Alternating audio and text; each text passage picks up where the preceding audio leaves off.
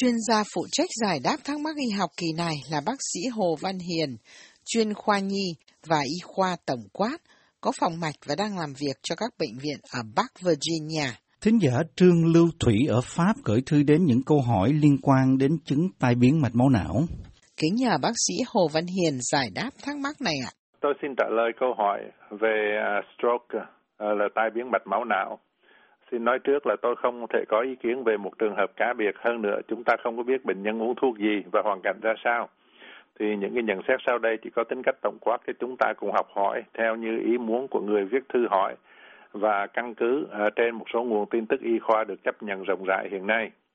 Thứ nhất, chúng ta phải bàn sơ về cái nguyên nhân của stroke là tai biến mạch máu não. Ờ, sau đây tôi chỉ xin gọi là stroke cho nó tiện. Thì à, động mạch chủ của chúng ta là cái động mạch chính ở trong người nó đem máu à, từ tim đi cho nó hai nhánh lên vùng cổ để nuôi cái đầu. Và trong cái đầu thì có cái não bộ. À, và nó chia ra nhiều nhánh nhỏ hơn vào nuôi những cái phần khác nhau của cái não bộ là cái óc của chúng ta. Thì có hai loại uh, stroke. Thứ nhất là ischemic stroke là cái stroke đột quỵ. Nó do cái thiếu máu cục bộ do một cái vùng đó máu nó không có tới đủ thì một cái mảnh nhánh của động mạch có thể bị ngén. à, tôi xin nhắc lại động mạch hay là cái artery tiếng pháp là arter là cái mạch máu nó đem cái máu đỏ nó giàu chất oxy và chất dinh dưỡng đến để nuôi tế bào. Trường hợp này là ở trong óc. Thì trong trường hợp embolic stroke là do một cái cục máu à, từ tiếng, à, tiếng Anh gọi là clot hay là thrombus. Nó cái cục máu nó để bị đông lại nó kết tụ lại một cách bất thường và nó từ chỗ khác đi đến và nó gặp một cái nhánh mạch máu nhỏ thì nó bị kẹt lại. Và cái nguyên nhân thường gặp lại là trong trong cái trường hợp này là cái người bệnh bị cái chứng gọi là rung tâm nhĩ từ tiếng Anh gọi là atrial fibrillation. Và ở Pháp có thể gọi là fibrillation um, tương tự như vậy. Và cái tâm nhĩ thì là một cái túi nhỏ phía trên trái tim và nó chứa máu từ cơ thể đi về trở lại tim. Và trước khi máu nó vào tâm thất nó được bơm đi và cái bình thường thì cái tâm nhị nó bóp nhịp nhàng theo cái nhịp tim đập. Nhưng mà nếu mà có rối loạn nhịp ở tâm nhị thì trong một số trường hợp nó có thể rung, mà nó rung một cách hỗn độn, nó không có bóp nhịp nhàng nữa. Nó không có hữu hiệu, làm cái máu nó cứ lẫn quẩn ở trong cái tâm nhị quá lâu mà nó dễ đóng lại thành cục.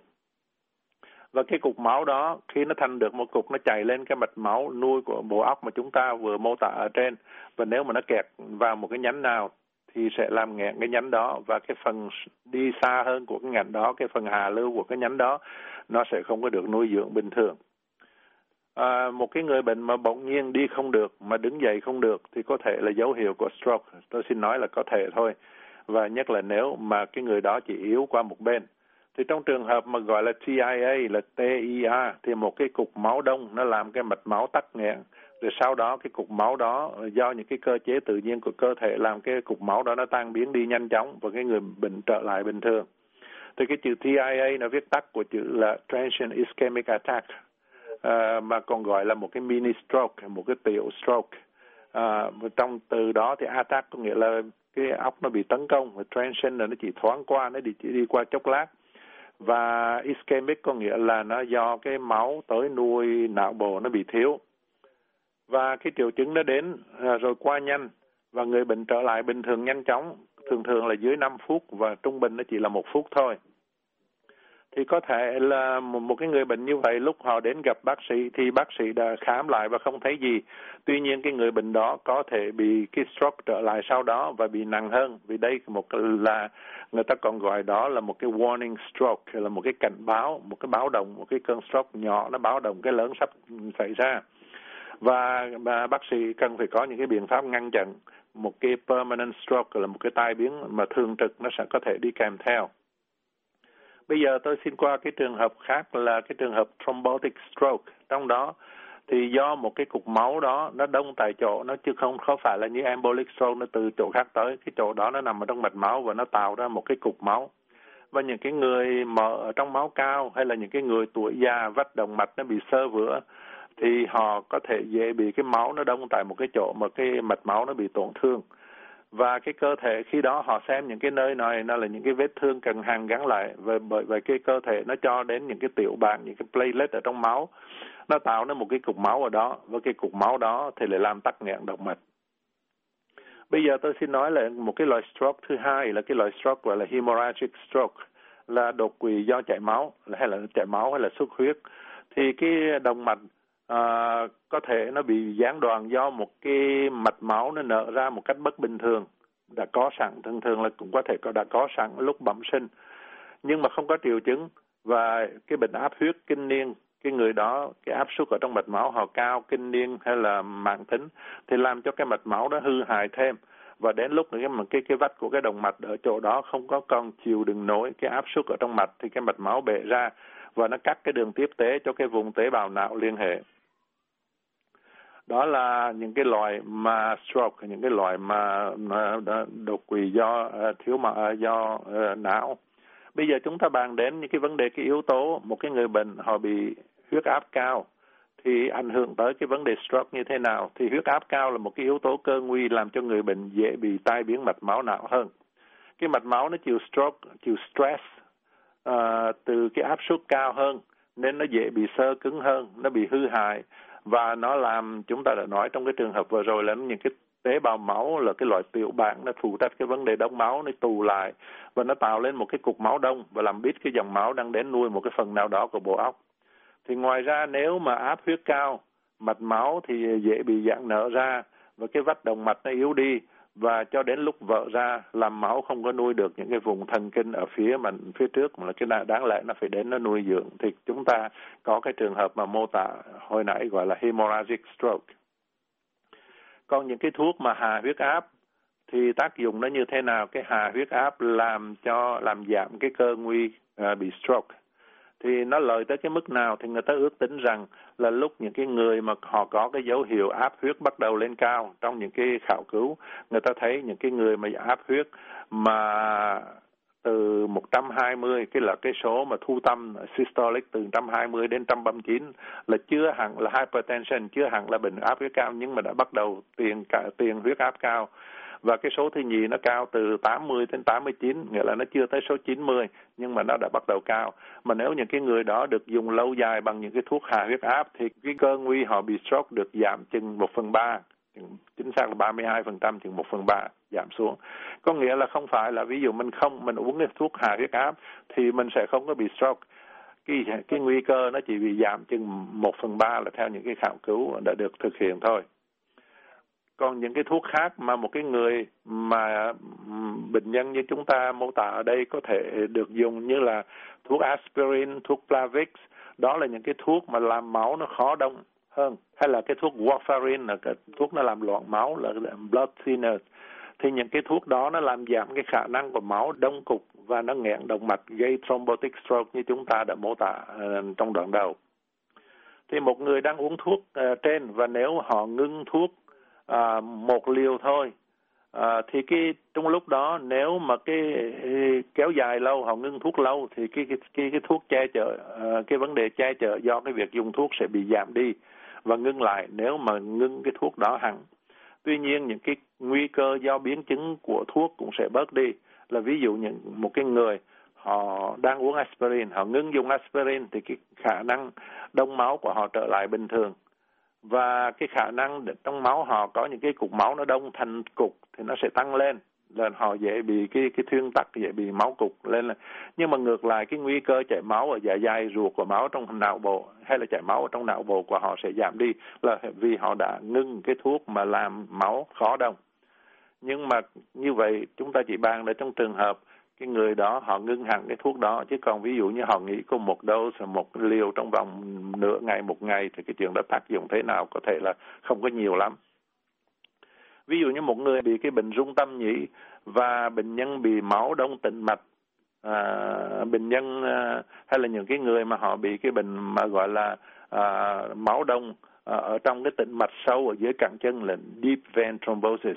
thì cái bệnh hay là những cái người bị bệnh nhân họ À, vừa mổ thay khớp đầu gối hoặc là một cái một số người họ mổ ở cái khớp háng thì những cái người đó họ có cái risk là cái, những cái cục máu đông ở trong những cái ven đó nó di chuyển trong người họ. Thì họ có thể bác sĩ cho họ xài một cái thuốc loạn máu loại mới tên là Sarento về XC A R E L T O để ngừa máu đông. Cái thuốc này thường uống thuốc này nó tiền hơn là những cái thuốc mà trước đây. À, để ngừa cho cái máu nó đông thành từng cục gây tắc nghẽn mạch máu thì trong cái thông tin về thuốc này, người ta có ghi ở trong một cái hộp đen để cho bác sĩ chú ý cái vấn đề đó, là ghi rõ, là cảnh báo là không có được tùy tiện ngưng thuốc làm, vì nếu mình ngưng thuốc làm nguy cơ cái stroke nó sẽ gia tăng cũng như là ngoài ra thì cũng người, cái những cái người đó mình không có được chọc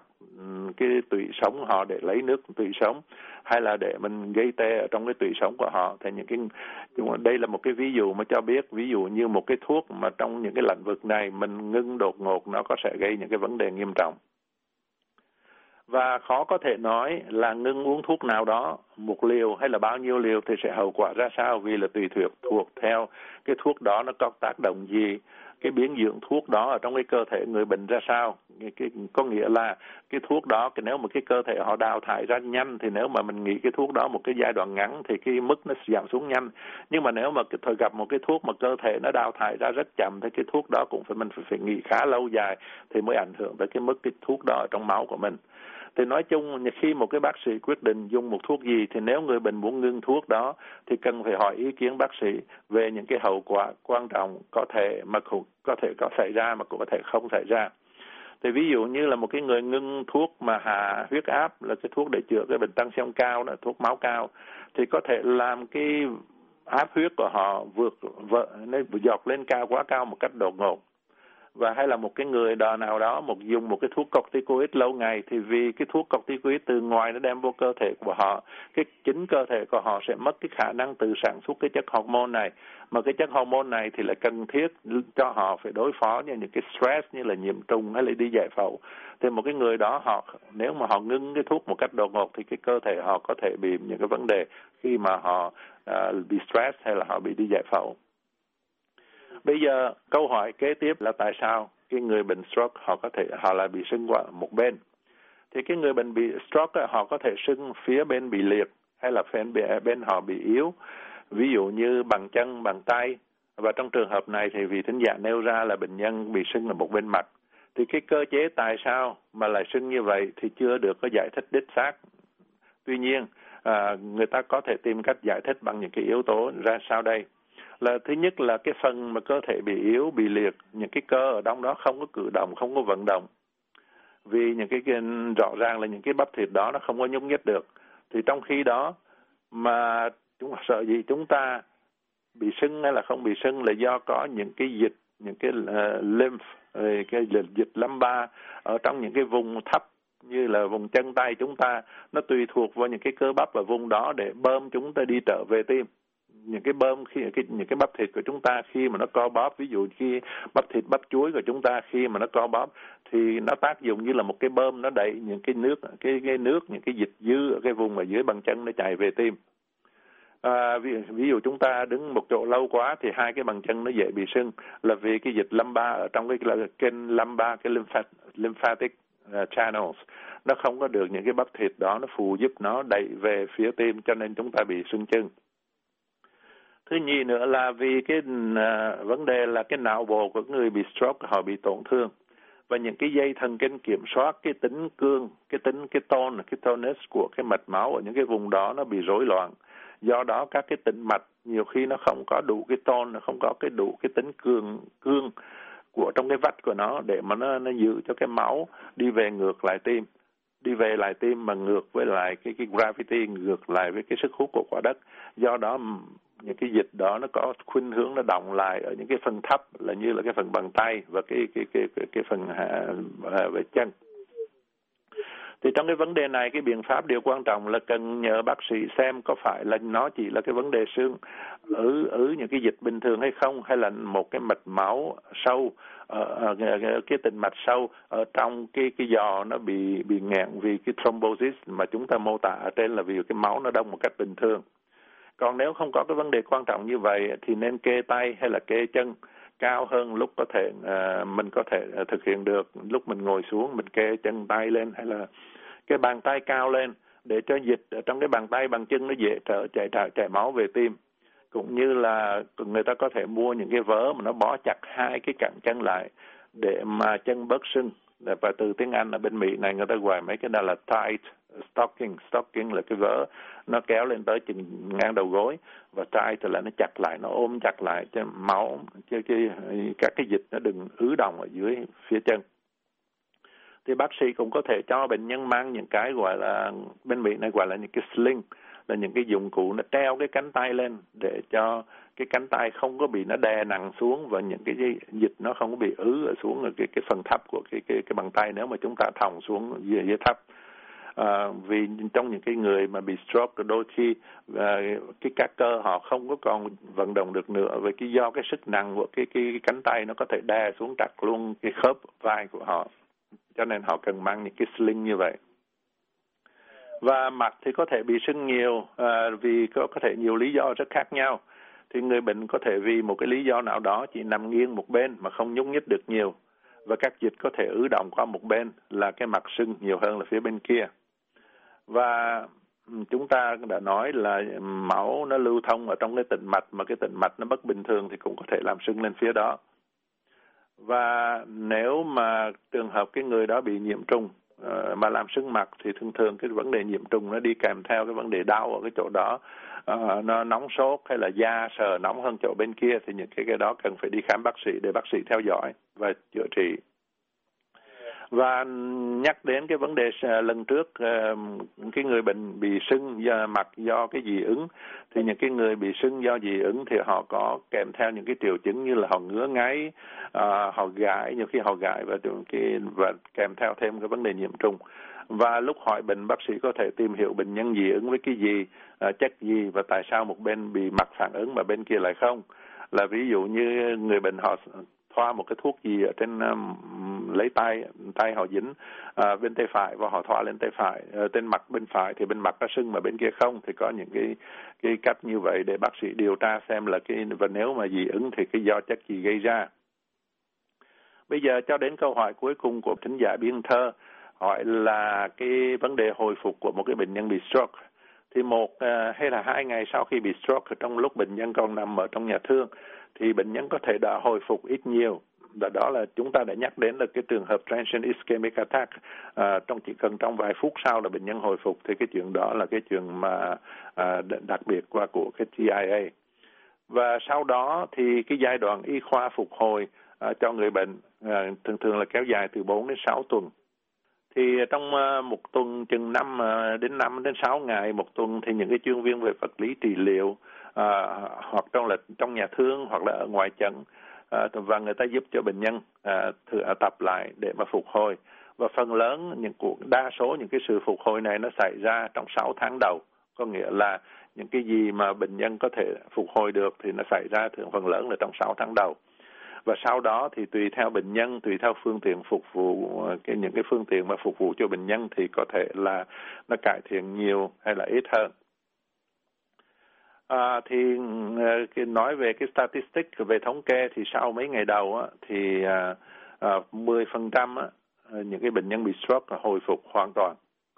và 25% thì sau đó chỉ còn một cái vấn những cái vấn đề nhỏ thôi và 40% có nghĩa là đại đa số thì họ sẽ có những cái triệu chứng vừa vừa hay là nặng mà nó vẫn còn tồn tại, nó vẫn còn dai dẳng. Và trong 10% có nghĩa là 10 người thì có một người thì những cái người đó họ cần phải săn sóc lâu dài. Từ tiếng Anh người ta gọi những cái trường hợp này là long term care là những cái cần cái người khác giúp đỡ lúc mặc quần lúc tắm rửa ăn uống hay là chuyển từ giường sang xe lăn hay là lúc họ đi hạp phòng vệ sinh. Là những cái người đó trong cái đời sống sinh hoạt hàng ngày uh, activities of daily living uh, bên Mỹ người ta ưa viết tắt là việc là ADL thì những cái người đó cần phải người được người khác giúp đỡ. Đó là 10% những cái bệnh nhân bị stroke. Nói về lâu về dài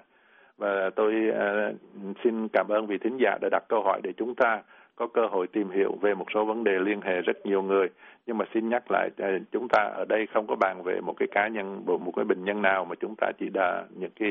thông tin tổng quát mà thôi. Và tôi xin ờ, người viết thơ cũng như là bệnh nhân được may mắn. Xin cảm ơn. Cảm ơn bác sĩ Hồ Văn Hiền. Chúng tôi cũng xin cảm ơn thính giả đã tham gia chương trình hỏi đáp y học này. Quý vị có thể nghe lại các bài giải đáp trên mạng Internet ở địa chỉ voa tiếng Việt.com. Chúng tôi vẫn dành được dây điện thoại để tiếp nhận các thắc mắc khác của quý thính giả về sức khỏe và y học thường thức. Số điện thoại dành cho mục hỏi đáp y học là 202 205 7890. Xin nhắc lại 202 205 7890. Ngày giờ nhận câu hỏi là thứ ba và thứ năm mỗi tuần, từ 8 giờ 30 đến 9 giờ 30 tối giờ Việt Nam. Quý vị cũng có thể gửi câu hỏi cho chúng tôi qua điện thư ở địa chỉ vietnamese at voanews.com. Chúng tôi xin đánh vần bằng tiếng Việt v i e t n a m e s e a v o a n e v k s com